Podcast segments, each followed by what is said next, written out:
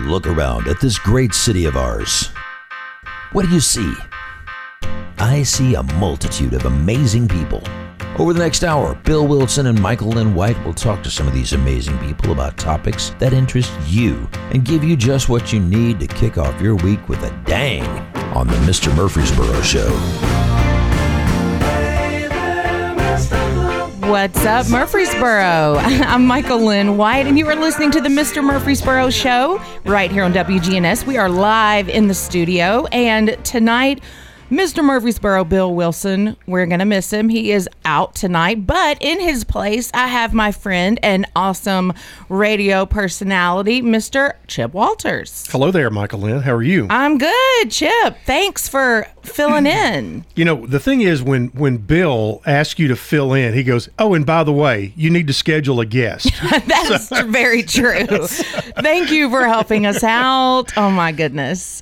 And uh, and also instead of on Mr. Murfreesboro's page, we are on Facebook live. You can check us out there or comment, but we're on mine, Michael Lynn White.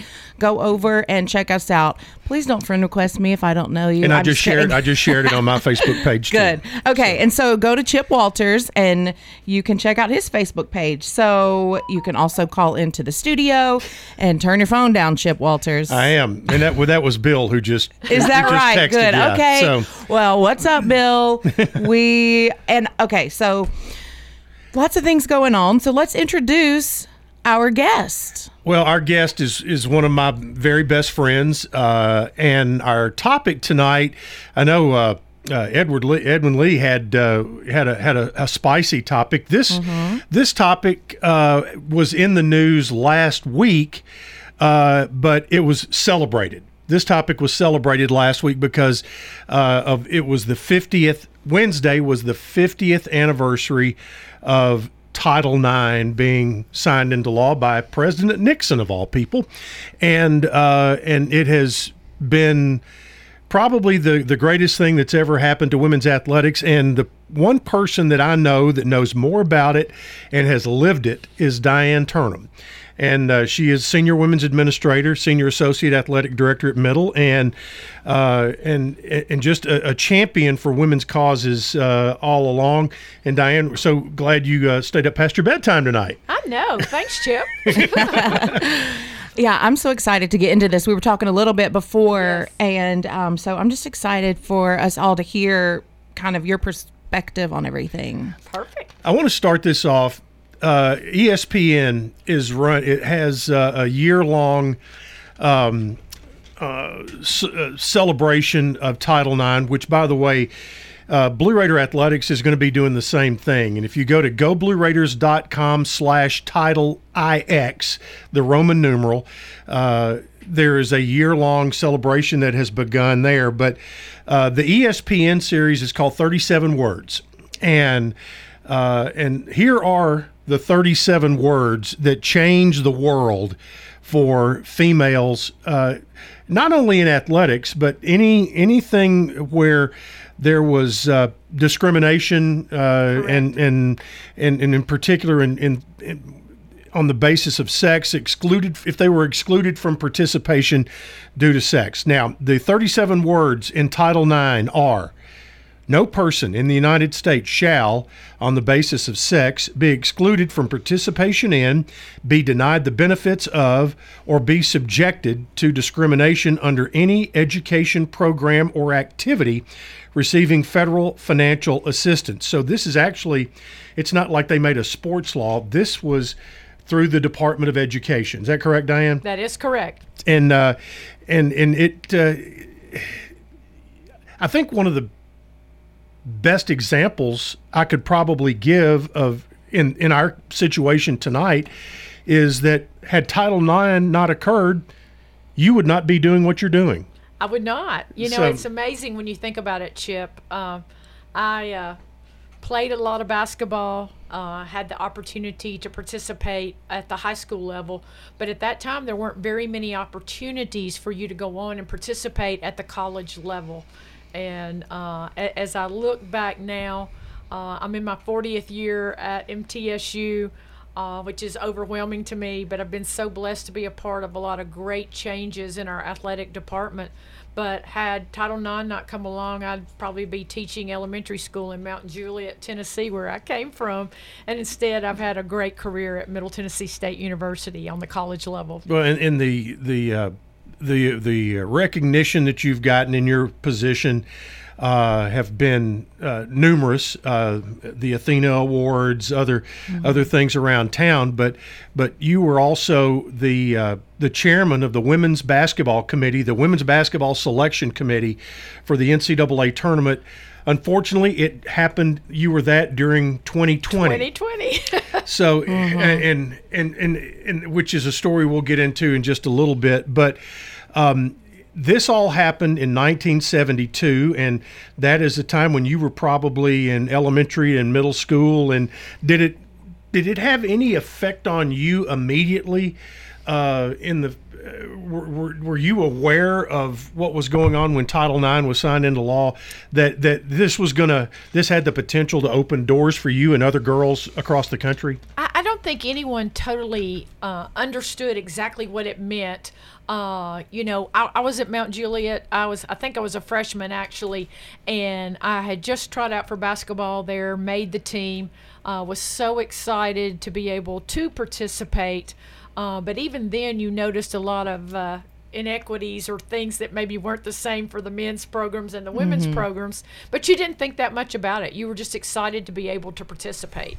And so, as you learned more about it, you realized there was a whole lot more to this game uh, and a lot of uh, benefits that could be uh, very essential in uh, being successful later in life. So, uh, it, it's a, it was an exciting time, but no, I had no idea at the time what it was going to mean. Yeah, here here in, in at MTSU, um, the the very first female to uh, sign a scholarship was Sandy Neal. Yes. And uh, a lot of folks around town know Sandy. She has been part of, of middle. Uh, she actually came here in 72. She did. And uh, uh, as, as a tennis player and a student.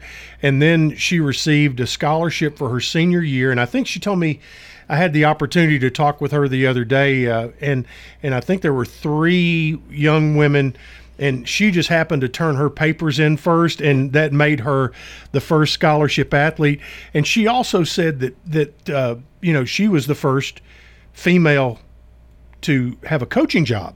Right. And uh, and she and she said that you know they went to the library, wherever, because women had not gotten opportunities to coach. Now that women's programs were going to be funded, they were looking for females to coach, and there just had not been that feeder system through high schools or whatever. It was always a man's world. And and she said we just had to go out and learn how to do it our own way you know, that's exactly right. Um, Sandy was one of my mentors uh, when I arrived at Middle Tennessee State University um, to be an assistant basketball coach. I'll never forget, I was sitting in Coach Jimmy Earle's office, and he was the then athletic director. And he welcomed me to Middle Tennessee State University. And he said, Diane, we're just so excited to have you here. And by the way, did I mention we're going to let you coach volleyball? And we were laughing before the show started because the coach before me uh, were a couple of GAs, but one of and those you, you was came, Sandy. Yeah, yes. and, and, to run people's memory, you came here uh, to be an assistant for Larry Joe Inman. Yes. A, which was another we're going through a golden era of Lady Raider basketball right now, but you all really had the first golden era. You know, uh, we were uh, in the early 80s, and it was a phenomenal time. Uh, Larry Joe uh, and the women's team had won a conference championship, I believe, in 80. I came here in 82 and we won about six or seven straight. Uh, went to the NCAA tournaments, and it was an exciting time. Uh, we just were very uh, fortunate to recruit some of the top athletes in this area, which was a, a an area where women had g- some great skills. Uh, women's basketball in Tennessee was very strong at that time. Um, and so we were very fortunate and reaped the benefits of that and had uh, about, like I said, six or seven straight conference championships. So, well, how did the women get before this was signed? Maybe I'm missing something, but how did they even get to the universities to play sports? It wasn't there. It, most of the most of the opportunities were club opportunities. Right. A lot of people may not know this, but it, it, it's an incredible fact. Uh, in fact, I was I was attending the Ohio Valley Conference uh, Title IX luncheon the other day, and they were honoring some women in the Ohio Valley Conference, and I knew many of them. Uh, one of which was Mary Nell Meadors, who was at Tennessee Tech for many years and was in a middle grad. Eh, yes, and, and and when we were talking about her playing, uh, she and Sue Gunter, who was also at LSU for many years, And a middle grad. uh, also a middle grad, they were right here in school, but they didn't have opportunities to play. They developed a club team through intramurals, and they uh, worked to play other universities. Uh, they had to buy their own uh, equipment. They had to buy their own shoes. They had to drive themselves to the events, probably in somebody's station wagon where they could pile everybody in it. So while the men were probably on scholarship and had uniforms and, and lots of equipment, Right. they, they just wanted the opportunity to play. They loved the game. And, and so they did whatever it took to get to participate and really didn't think as much about it. They just wanted to play. You know, Right. yeah, Mary Nell and Sue came here like a lot of females in the 60s and 70s to become teachers. right. And Mary Nell and Sue in particular had that desire to go on and and to to start something and, and Mary Nell uh, you know went on to great things at Tennessee Tech it hurts me to say that but does uh, me but, too. but she did and Sue Gunter uh, at, at LSU but they you know it, it- it really um, because if you go back and look at Midlanders and Mm-hmm. there were women's basketball teams going back how long Diane Well, if you ever come to one of our Legends games, you Yep. know that uh, Miss Faye Brandon I was setting you up for that. So played, uh, and and you know every year, uh, I believe she's uh, the young age of I believe 94 right now. Wow. And she comes out to every Legends weekend we have, and she'll tell you in a heartbeat that in the 40s she was on the women's Oh gosh. basketball team here. And when you stop and you think about that, and and those ladies paving the way for us to have opportunities is absolutely mind-boggling and and so exciting. And she takes great pride in that, and we are so proud to have her And as Faye part will- of our group. and Faye will tell you, I mean, no, they didn't play in Murphy Center. no, no, they did not play in alumni gym because that was not built until after World War II. Mm-hmm. They played on the third floor of Old Main. That's where the gym Wow. was Yeah. pr- prior to prior to uh, to uh, to uh, alumni memorial gym. So yeah, and I'm sure they had to work hard just to get in there and to play anything uh, around some men's basketball practices. So uh, you know they had to be very dedicated. They had to love the game, and they really had to work to get get their uh, time to to play and to uh, promote the sport. Was there a lot of pushback from a lot of people when this was going through? Do you remember any of that? Probably. Y- yes, there was pushback. Uh, you know, how, how dare some of these people come in and, and interrupt our important practice time or other things. Right. Uh, so, yeah, you, you kind of had to be a trendsetter. And- Uh, I, I played at Lipscomb in the uh, late 70s, early 80s. And at that time, uh, at Lipscomb University, it was still a college then, there was the men's team, there was the high school boys team, the high school girls team, and then us.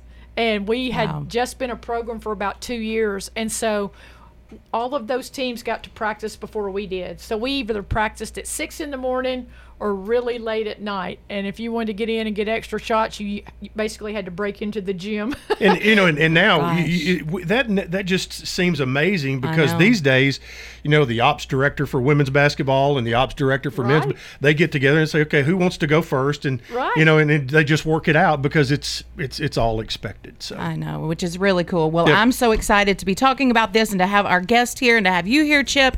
We're going to take a quick break. Don't go anywhere. We'll be right back.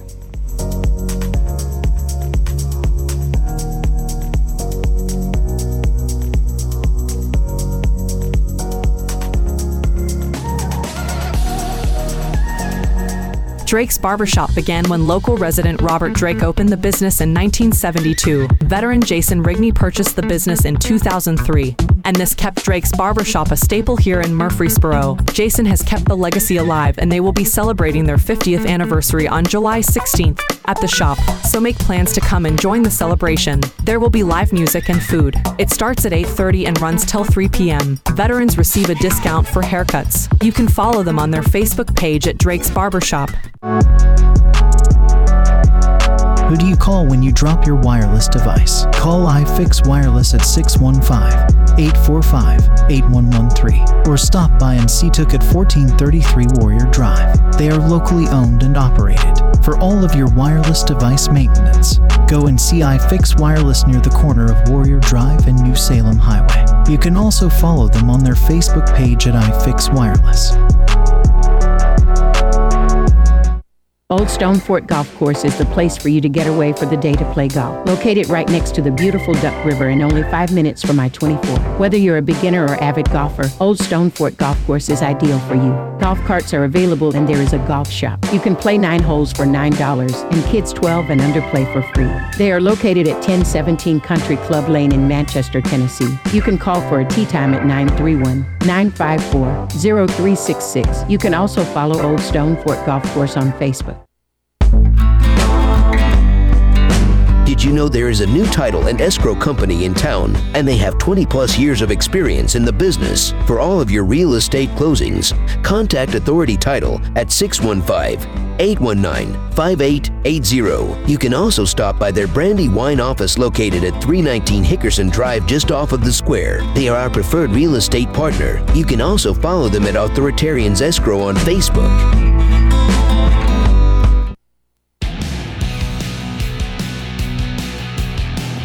Welcome back to the Mr. Murfreesboro Show. I'm Michael Lynn White, and with Bill being out tonight, we have my buddy Chip Walters filling in.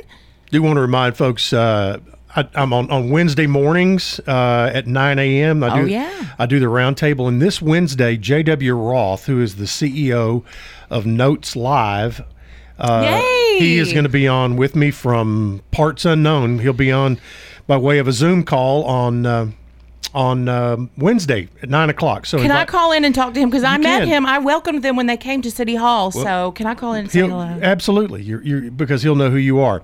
now, better. you were you asked if there was pushback, and Diane talked about practice times, things like that. One thing, Diane, that that athletic directors, not only at the college level but at the high school level, had to immediately figure out was budgets. you know, Oh, you were in words. charge of that. I'm sure that was like hard. to No, do. I was not in charge of the budget um, immediately. Uh, that came a little bit later. Uh, but, um, you know, when you talk about uh, equity or equality, uh, it was still interesting to see how there's there's so many aspects of Title IX. So not only uh, were the aspects of your ability to receive coaching, uh, I was the first full time assistant basketball coach for the women we'd ever had. The men had three at that time. Wow. Um, I, I came in, and as I mentioned, I was asked to coach two sports. Uh, none of them did that. Uh, and they all made quite a bit more than I did. Right. Uh, and so those were just a few things you had to think about. But here's the other thing the opportunity to have facilities. Uh, we had to divvy up the gym time, which is something they weren't used to having to do in the past. And so sometimes they weren't always excited about that. But then you take other aspects. Um, back then, we had one full time athletic trainer, and he was pretty busy with. Uh, football and men's basketball, and I'll never forget the day I met George Camp. Bless him. Uh, he had a few uh, student assistants, and we had one of those.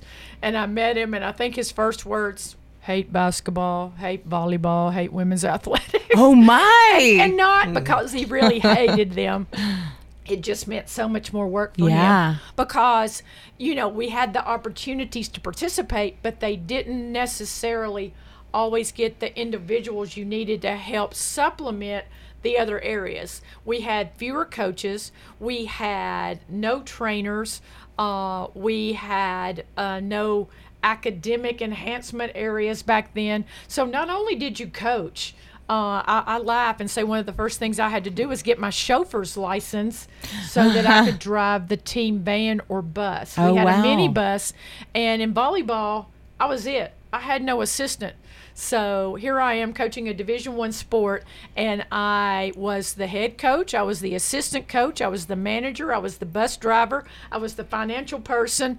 I had to do it all not only for one sport but two sports and you know I, I, don't looking back i don't know how i did it but back then you just knew you were so excited for the opportunities it did not matter what it took to do it you just rolled up your sleeves and you did it. And so I laugh and say, you know, I got there about 6 a.m. every morning, left about midnight, My went home, goodness. got some sleep, and came right back and started it again. But Mm. I wouldn't take anything for it because I look at our sports today and I see the success they that they have had, and every banner that's hanging in in either of the gyms, I am so proud of because I know where we came from Right. and where we are now and so that's just so exciting to see those young ladies You know, and, and how it- hard they work and and I th- you know and I think about it today. I I couldn't imagine, and I'll just use basketball because it, that's really apples and apples. Yes. When you've got men's and women's basketball, you know it, it does. I can't imagine, you know, these days saying, okay, men's team, you can fly to that game, uh, and women the same distance, you've got to take a bus, or, or hey, men, you have two uh, athletic, you've got a strength coach, women, you do not, or things like. I mean, because everything.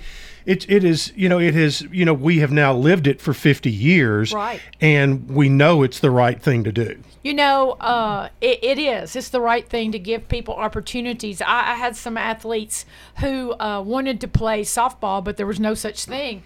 And so, uh, one in particular, they probably had a killer intramural team though that, well, it, well, but growing up, you know, when I was at Mount Juliet, we started a junior pro team because they never had opportunities for the younger girls to play. And I remember several of on my junior pro team played for us, but they also played on the little league team because there was no Wow. uh, no venue for women back then uh, in softball. So a lot of them played on the baseball team.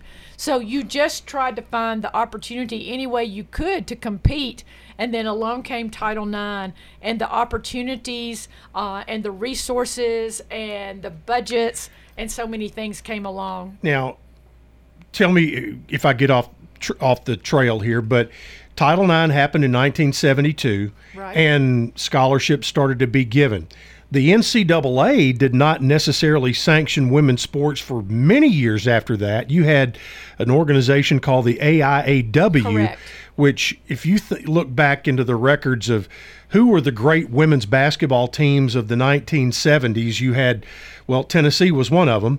You had Tennessee. And they were just starting. they were, and Pat Summitt, had, and she. I, I've seen her contract that when she went there after playing at UT Martin. Um, you know, I think she was making five hundred dollars a month or something I like that. I think she was a graduate assistant too. Yeah, and Um, yeah. and and she had to do all those things, but but but she built Tennessee into a power. It, there was Tennessee, Louisiana Tech, Right? Old Dominion, Yes. Immaculata, I, and I still don't know where Immaculata was, and Delta State. Right. And The- I will add one more. Okay. The Wayland Baptist Flying Really? Queens. Yes. they- Wow. Where are they? Uh, they are in Texas. in Texas. And I, I will tell you, also during that time was Belmont University and, and Coach Betty Wiseman, who's been there over 50 years. When I got out of school, you didn't have many choices. Tennessee was just starting, so you either went to Belmont, Tennessee Tech, uh, or one of the ones that we just mentioned because there just were not very many opportunities. And that's to give Mary Nell Meador, Meadors credit because she did build Tech up she did. in the 70s before Larry Joe Inman got here and Right. and got middle going. But uh, you know, tho- those uh, I, I remember those those days and and uh, and then on the high school level, the the big line of demarcation came. And I'm trying to think what year it was, but uh, it had to be like '79 yes, I believe that's correct. was was when th- that was the last year of six on six girls basketball, and of course the championship game that year had Riverdale, who was undefeated going into the state finals against Warren County. Right. Warren County ended up winning it. That was the last six on six game ever played in Tennessee, and then through the power of the stare of Pat Summitt, uh, the TSSAA Board of Control, uh, you know, she she said all your excuses that they can't handle the the, the training. They're they not can't. strong they're not enough. strong enough. So they that don't have that the stamina. yeah, said we do it all the time. Said you're just behind, and finally she basically shamed the TSSAA into into going to five on five basketball, just like the boys played, and and now look, Tennessee is one of the top five states in the country for girls basketball. You know that that is so true, and and and Pat uh, got a she got a lot of criticism because she would not recruit Tennessee kids because they didn't play five on five. They still played three on three, and having been a product of three on three, I thought our style of basketball was great, but it wasn't the same as the men, and they felt like we could not compete. Uh, but you know, it, it came down. I'll never forget this. Jennifer White was at Loretto, Tennessee, Yep. and she wanted to go to UT, and Pat wouldn't recruit her because she played uh, forward only. Uh, I was Which meant she never had to play defense. Well, it depends on how you played. Well, true. I would say Larry Joe uh, at Mount Juliet, we we were pressing even in the three on three days, but it was a much different look, and so we felt like we were very well prepared. We just didn't have to run the floor the whole time, but that really brought attention. You're right Because she the went to Louisiana TSS Tech. Right, she did. Yep. And and and so a lot of people complained because she didn't recruit Tennessee kids, but the the TSSAA said, "Wow, you know, our our young ladies are losing a lot of opportunities because we're not playing that style of game." And that's when they moved. To me, Wow. that to me that was about the most visible Right. sign that the playing field had leveled was when they I mean people we all don't see budgets and things like that every day but when they changed the women's basketball game in high school to 5 on 5 that was a visible sign that okay on a you're on a on a level table again a little bit more Well, you know, you're at least making strides. There were still a lot of things that needed to occur, but but for once in our lives, we were able to play organized basketball and have uh, the things that you know that our uniforms were provided, and oh my goodness, we might actually get a pair of shoes, and we didn't have to buy our own. And so it was such an exciting time uh, that that the opportunities were coming fast and furious. I mentioned I, I played basketball because that was one of the only sports offered at Mount Juliet uh, during that time. And Larry Joe Emmons started track just so he could keep us in shape all year long. and, and so we didn't even have a, a volleyball team, a tennis team, none of the things that you see today.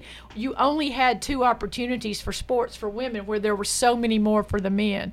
And so as as we continued to grow and get new opportunities, it was an exciting time that they just hadn't didn't have to play one particular sport. You could actually pick the sport you liked. Mm-hmm. It's amazing. And it's honestly such a kind of a short amount of time because when did this fully go through? You say in 1970? 1972. Two. And you know, I, I just a, a little side note. Uh, back in, um, I believe it was 2010. Uh, I was fortunate enough to be on the women's volleyball committee, uh, and it was a, a great time. And it might have been 2012 now that I think about it, but. Um, Louisville, Kentucky was hosting the women's NCAA volleyball championship that year, and it was 40 years of Title IX. And uh, Julie Hermann, who used to be at Tennessee, uh, she was uh, at Louisville, Kentucky, and she found the woman who put forth the legislation for Title IX and brought her in to talk to us. Wow! And she was this little bitty petite woman, and she was. Uh, quite elderly when she came here, and it was 40 years of Title IX. And Julie and I, uh, when we were talking to her, we were amazed because she said, I, I really had no idea it would affect sports in any way. Uh, I just put forth legislation because I was a professor and we did not get promoted at the same rate for tenure as our male counterparts. And we didn't think that was fair. So that's why we put the legislation forward. And now look at what she did as a Wow. result. And we were saying, even back then, with 40 years of Title IX, most of our athletes at that time all were on full scholarship. You know, Sandy Neal was on scholarship, but it was probably a partial back then. Uh, now our young ladies have the ability to come in and receive full scholarships. Everything that is there for the men are also there for the women. And you know, travel. One one of my biggest, uh, uh, I guess, things that I learned is back when I was coaching the volleyball team, our budget wasn't very big. So I'd have four to a room, and we'd eat as economically Oh my goodness. pos- as, as possible. Uh, and then I found out that um, apparently men do not sleep in the same bed, so only two are to a room for the male sports. So that's one of the things. As we move forward, we're like, well, if there's only two to for the men's team, there's only going to be two for the women's team. Right. Uh, but we were just trying to save money. We Yeah. just wanted to be as frugal as we could. But you know, sometimes the quality takes a lot of different views. But Uh-huh. that was one of the things that I thought was so funny early on. Uh, one of the other things that, that I laugh about is in traveling with volleyball, um, somebody, I guess the team would all draw straws because I would. I would pick up the van and the, the the bus in the morning. We would take off to our destination. I would drive all day. They're probably in the back asleep. We would stop and eat. We would play our game. I would coach the game. Then after the game, I had to make sure they were fed. I got them back on the bus, and by that time, it's uh, the middle of the night, and you're trying to get home. So they must have drawn straws in the back of the bus because inevitably somebody would come up, Make pull sure the you're cooler awake. up, and sit right beside me and talk to me all the way home because while they got to rest, I never did. Oh, that's and right. those were big concerns about safety and Yeah. how you know because I had no assistant, I couldn't I couldn't alternate with anyone. But I so wanted our women's volleyball team to have some of the same opportunities that even women's basketball had, let alone the other male sports. Mm-hmm. Right. And so I would have done anything to make sure those young ladies got the opportunities that they got. Now, I- and and I think we're so fortunate to have Diane with us uh, because I'm not sure there's. I think she's unique uh, on in women's athletics because you've been chairman of the women's volleyball team, correct? Yes. Or women's volleyball uh, committee, Yes. which selects the, The teams. teams. You've been. Have you been the chairman of the softball committee? I actually uh, I complained once because our our volleyball team didn't get in the tournament, and so Wright Waters from the Sun Belt Conference back in those days said you're going to be on a committee. I started with soccer. Didn't know a lot about right, soccer, you- but I was oh on that committee and I was chair of that committee my last year. Okay. Then I moved on to volleyball and was chair of that committee. And then my last step was with women's basketball. And I am the only person in history that no one complained about our selection because it That's was correct. COVID 2020 and we didn't get to make a selection. But it was an incredible five But years. but my point is is I think I think and I don't I cannot prove this. Uh, I, I could probably call the NCAA, but I think Diane is the only person in history, like she said, uh, that has chaired uh, three different sport committees, whether with uh, with with uh, soccer, volleyball, and women's basketball. And take us through while we're on that subject about the everything that was going on with the women's selection committee leading up because you all had done all your work yes. to get ready for selection weekend and is I'm, I'm assuming you all were already in Indianapolis. We were. You know, uh, it, it was one of the most incredible times, and we stop and look, step, take a step back and look at it now. As we left our homes to go to Indianapolis, we had to be there by 3:30 that afternoon. Uh, as we are On, whi- on which day? uh, March the 12th. That would have been on Thursday. Yes. Okay, that because that's the day everything. That's the day Shut the down. world stopped. Well, you know, Mm-hmm. it's so crazy because our team was in Dallas Mm-hmm. and Frisco, about to walk up the ramp and run on the floor. As a matter of fact, on this very radio station, Right. Dick Palmer was on the air, was on the air. and a referee came over and told him there's going to be no game. No game. Wow. The tournament has been called off. Uh, we watched as a lot of the other conferences were shut down, and we're like, okay, we understand, but they'll never shut down the NCAA tournament. We'll still Right. go, we'll select our teams, but we may not have fans. We really believed that we would still do our process, uh, and there would be a tournament. And we all got there a little bit early. Uh, one of our favorite things was to uh, all meet up at Harry and Izzy's there in Indianapolis. And we were sitting eating lunch at, at Harry and Izzy's, and the NCAA called and said, Could y'all come in a little bit early? And we got this big lump in our throat because we're like, Oh, this can't be good. And so uh, we got ready to pay our bill, and they said the NCAA took care of it. And we're like, Oh, yeah, this is really bad. Oh no, when they're paying So, for it. yeah. I mean, So- uh, earlier that day. I mean, well, I guess maybe the day before. Harvard, or not the Harvard, but uh, the uh, uh, that league, um, the Ivy League, Yes. had had had turn things down, Right. stop things. But I think it really gained traction when the SEC tournament, Yes. which was being played in Nashville, was halted. Halted. And then at the same time, you had uh, the the the uh, Conference USA tournament was going on in a lot of other leagues. And uh, matter of fact, sitting in that exact chair about two months ago. Uh, uh, Bernard Childress sat here and talked about what his day was like Oh. on that Thursday and having, you know, semifinals winding up. Right. Or, or no, semifinals. Of, yeah, no, the quarterfinals winding up. They were going to play the semifinals Right. on Friday, and to stop the girls' tournament Period. right there, it was unbelievable.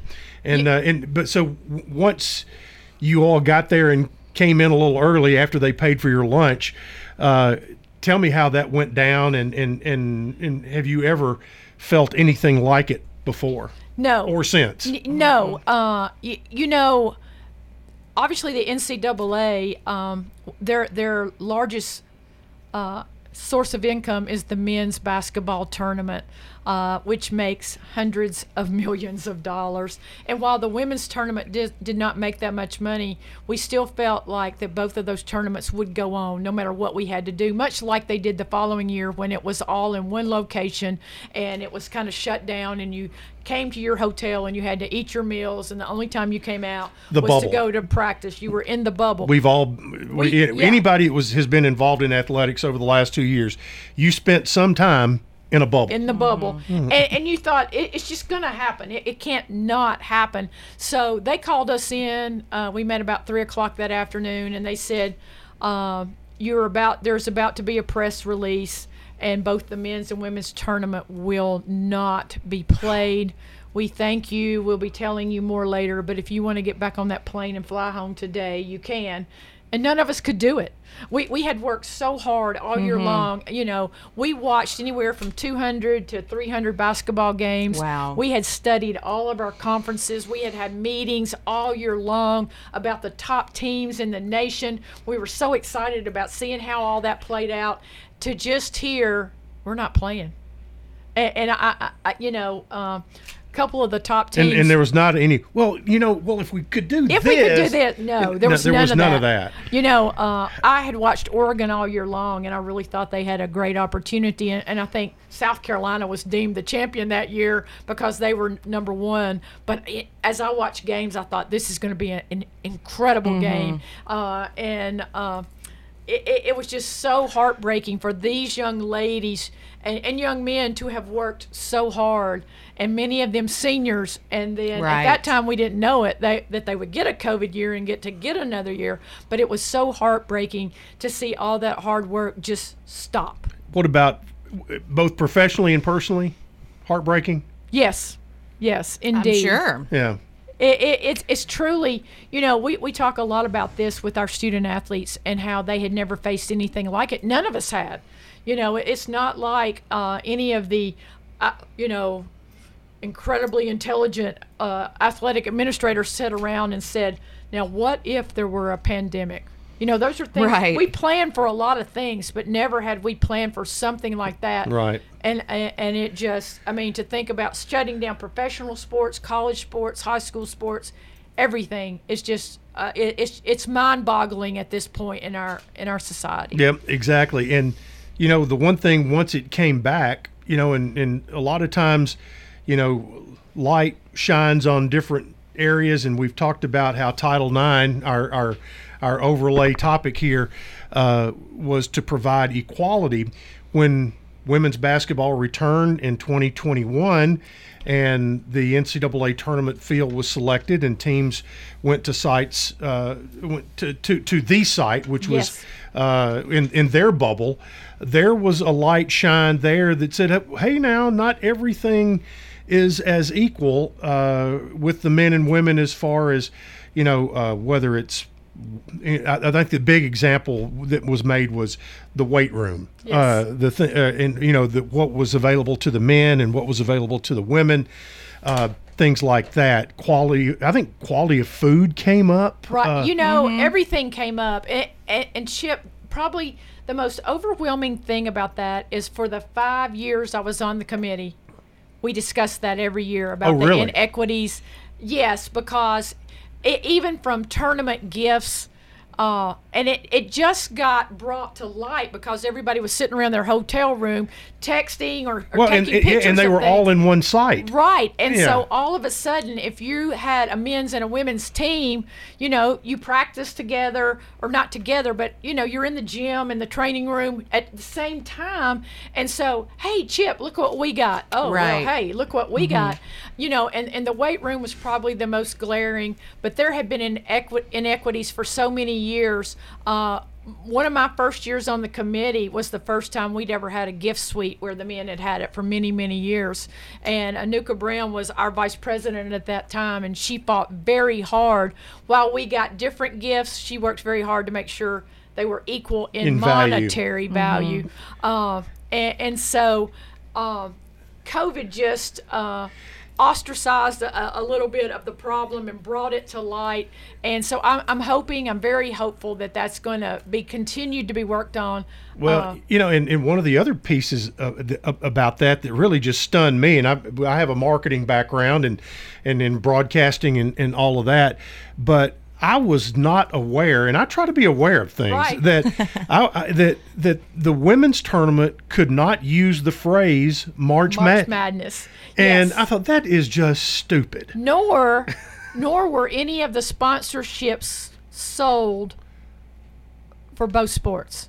It was all I- you, was- you were either was sold for either the the men's, tournament or the women's No, tournament. Yes, March Madness. Everybody wanted to advertise for March Madness, mm-hmm. and To most be able to get to, like they you- would pay and could get to use Right. the the yeah. Right. Most people didn't even realize it wasn't happening. They assumed Right. it was happening, and we had some of the same sponsors, but we did not. So I think that's a, an eye-opening thing that's going to improve both tournaments. I mean, during my tenure, one of the things is that we went from having only regional games televised to every game televised. That was huge.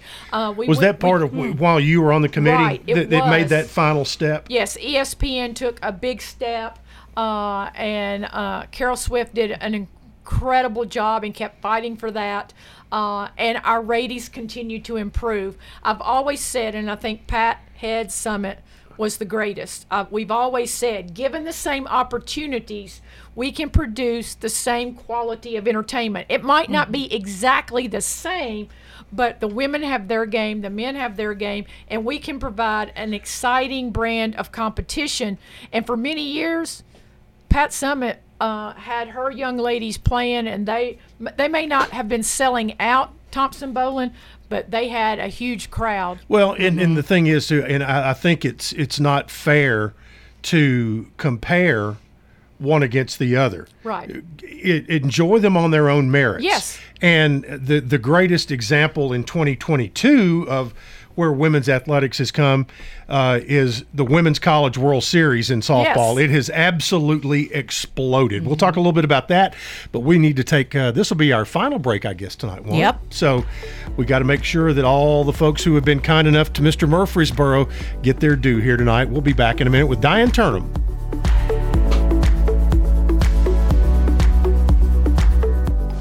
Hey, it's Bill. Did you know I also sell for Parks Real Estate? Meredith Thomas and I make up the Thomas Wilson team. We have over 25 years of real estate experience and have helped nearly 1,000 families buy and sell real estate here in Murfreesboro, Rutherford County, and Middle Tennessee. Why not choose us to help you and your family with all your real estate needs? Give us a call at 615 406 5872 or 615 896 4040, or you can follow me at Mr. Murfreesboro on Facebook or Instagram.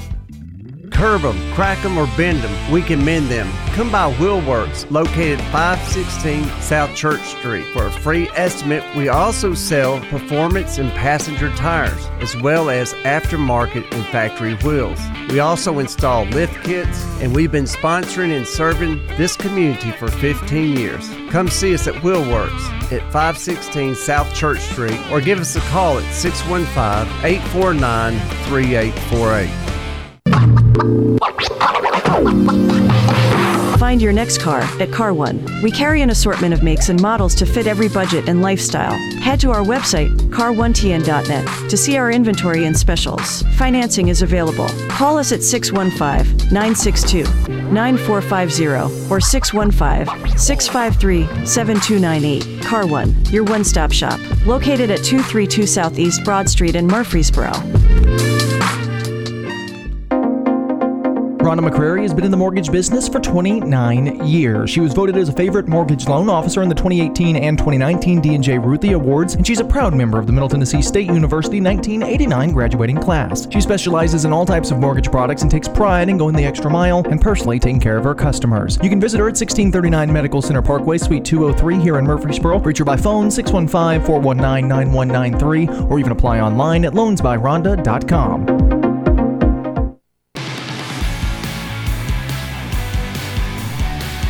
right, we are back. You are listening to the Mr. Murfreesboro Show. We're here live in the studio. I'm Michael Lynn White, along with our special co host tonight, Chip Walters, and our guest, Diane Turnham. Absolutely.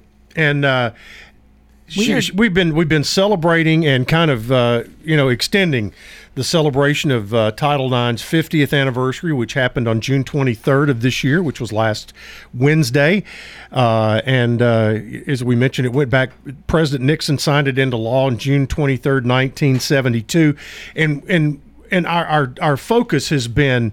Uh, athletics and and how it has helped level the playing field and it is we have come a long way we're not it's not there yet but it, in, in many cases it is in many ways that it is but there's still other you know parts of it that that will continue to, to be worked on and and that's you know, I think at, at this point, uh, and Michael Lynn, I think, made a comment during during a break that uh, because we talked about examples of things that have happened in these 50 years, and she says, "Wow, that's a lot," you know, because there's not a uh, there's not.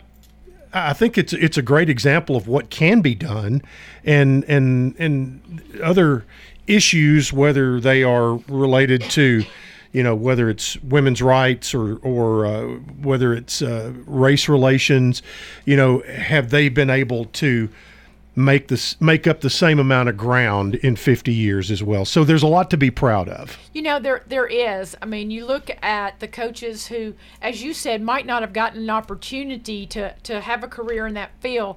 Uh, I didn't set out to become a college coach, but I had some opportunities that were incredible, and I took advantage of them. And I, I've laughed because I said, you know, I thought I'd come to Middle Tennessee and I'd coach three or four years, and then I'd go back and teach elementary school, and I never left because as you started to see the opportunities for young women, we were giving young women an opportunity to get a college education and then go on to uh, be uh, instrumental in their careers. Um, let me let me give you an example Sure. of of, of, of uh, how uh, a, a young lady uh, is making an incredible life for herself due to Title IX, and she also happens to be from Mount Juliet. Yes. that would be Alysha Clark, who uh, uh, was on a great high school team at Mount Juliet, uh, and to my knowledge, uh, it may be the only four-time conference player of the year in college basketball because she was two years in the Atlantic Sun and then two years uh, here in the Sun Belt when she came to Middle Tennessee. Well, she's now uh, won two WNBA championships. Yes. She uh, is now playing for the Washington WNBA team. There was a trade involved. She is a social media influencer. She does modeling work. Right. But it, the Title IX, if had Title IX not happened, you know, she would have been a really good. She'd she'd be you know on a really good. Uh, she was a volleyball player to start with, and, and she might be on a on a co-ed volleyball team somewhere or a, you know church league softball team, uh, but because those opportunities were there for her, you know, she has taken advantage of those and she's playing uh, basketball at the highest level in the world in the WNBA, and and and she is a celebrity in life because of what she has been able to do through her athletic career that was afforded her through Title IX. You know, it, it's amazing because she um, exemplifies if given a chance, you can excel. Uh, everybody said she was too small to play Yep. college ball. Uh, they said that about another one of my players. I think her name was Kim Webb, who, Who ended was up being one of the only women good. to ever have her jersey retired. Uh, she was on one of my first recruiting classes, but but Alysha reminded me a lot of her because she was undersized. Uh, maybe in height, but her heart was the size of Texas. And they decided that they were going to play and they were going to make the most of their opportunities. Um, uh, Alysha's brother, I believe, was on American Idol or something. She was on. He was on one of those shows. Yeah. And so her her father moved them from the Midwest to Nashville, Tennessee, and they landed in Mount Juliet, which was my home. And I, I started telling everybody, you got to you got to take a peek at this young lady. And she went to Belmont originally, and then transferred to us. And Wow. everybody said there's no way she makes it in the WNBA, and we just smiled because we knew that not only would she make it, but that she would be a huge success. Yep. And that's what it's all about. Given the opportunity, not everybody will take it, it the opportunity and run with it. But I, I know so many young women who have taken their opportunity. You know, we, we mentioned Sandy Neal earlier. Uh, she started a, as a, a young girl from, from Bradley Central, just wanting to play a little tennis. She was the first female to ever have a scholarship at MTSU. She ended up being a coach and was like six or seven time Ohio Valley Coach of the Year, won numerous championships, and and like I said, I learned a whole lot from her. Uh, but but. I, I was there a couple of years, and she decided to uh, get her doctorate and have children, and left me. So there for a while, I was the only female in the athletic department for many years. Well, what a cool opportunity for you. We, you know, we're talking about all our, you know, the players and stuff, but even for you, what a cool career you've had that would have could have gone in a totally other direction. You know, uh, I, I've told so many people that. Uh, never did I set out to say, I, I think I want to be an athletic administrator because there really was no such thing.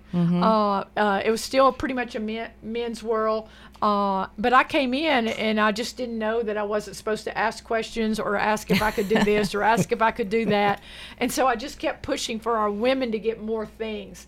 Uh, and I worked for some great individuals who listened to me and who tried to increase the opportunities for women, uh, not just in a couple of sports, but being a part of adding several sports at MTSU, uh, bringing new coaches in, uh, preparing our young females to go out into the world and succeed at a very high level. Uh, I'm a big believer in, in the value of sports on so many levels, and the men had had that opportunity for a long, long time. But to be able to turn around and give that same opportunity to a lot of our young women is truly one of the greatest aspects of my career, and and thank goodness I was given.